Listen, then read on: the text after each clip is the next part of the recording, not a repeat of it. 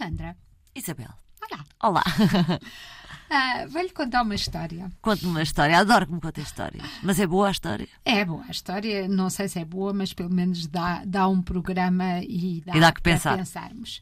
Hum, eu estava em Londres, estive lá uma semana, estava em Londres e estive a ler um jornal, o The Times, que era um jornal de referência, agora não me pareceu tanto, pareceu-me bastante tabloide, e ao ir lendo o jornal percebi que as questões do racismo, as questões da, da, da igualdade de género, as questões da, da violência contra as mulheres eram uma constante. Até achei que encontrava página sim, página não.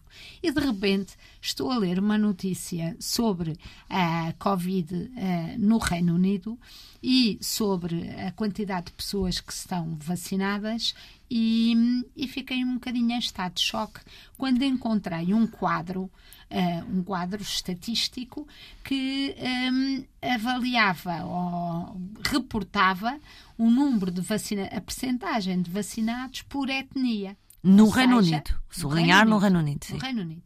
E, portanto, dizia, eh, por exemplo, e era esse número, 86% dos vacinados são caucasianos. Depois dizia eh, asiáticos barra asiáticos britânicos, 75,6%. E depois dizia negros barra negros britânicos, 59%. E por aí continuava com outras etnias. Eu entrei um momento de choque a pensar. Hum, este quadro, ah, o que é que é isto? Eu acho que é para todos nós pensarmos e os ouvintes pensarem connosco. Este quadro é uma constatação de facto.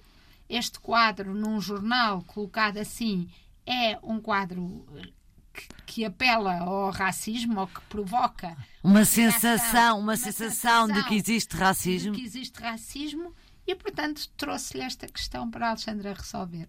Ah, eu acho que é engraçado eh, vermos, vermos esses números porque eu acho que eles vão exatamente ao âmago daquilo que é o nome do nosso, do nosso programa.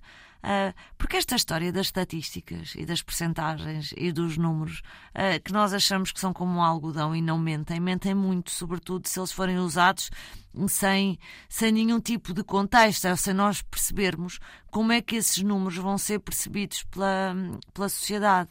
Vamos E o, que é imaginar. que, e o que é que está na origem? E o que está na origem destes. destes Exatamente. números? Portanto, vamos imaginar que em vez de. Desta matriz, desta divisão entre caucasianos, asiáticos, asiáticos britânicos e negros e ne- negros britânicos, tinham feito a divisão por escalão de rendimento no, no Reino Unido. E depois de fazerem essa divisão por escalão de rendimento no Reino Unido, irem ver dentro de cada escalão de rendimento qual é que é a preponderância da etnia dentro, da, dentro dessa, hum, dessa Desse matriz, escalão, desse, desse, matriz. desse escalão. A que conclusões é que íamos chegar? Que a vacinação é racista, como parece eh, ser a- quase a primeira conclusão que nos salta quando vemos um, um quadro Ou destes, que há um ou grupo, que há há cá grupos de pessoas. ou que a mobilidade social e económica num país como o Reino Unido é mais difícil para determinadas etnias.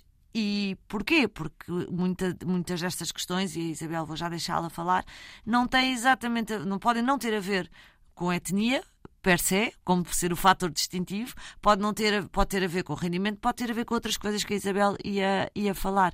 E a conclusão não é necessariamente racista. Exatamente, eu acho que, sobretudo, é o enquadramento destes dados, e a notícia não era muito bem feita, mas é o que a Alexandra diz. A conclusão a que eu cheguei é que era muito mais informativo e muito mais produtivo se tivessem feito essa divisão por escalão social, inclusive é para poderem tirar essas conclusões.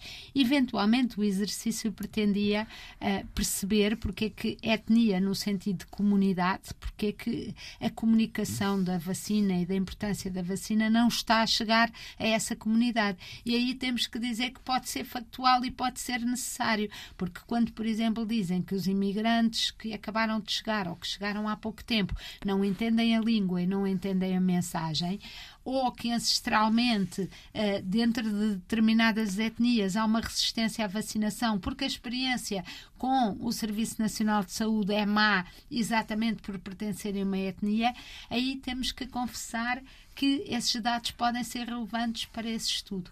Mas pronto, é só isso. Fica a reflexão. A, a reflexão. Não, não ver os números uh, pela, pela rama, nem nos ficarmos só pelo número que nos apresentam.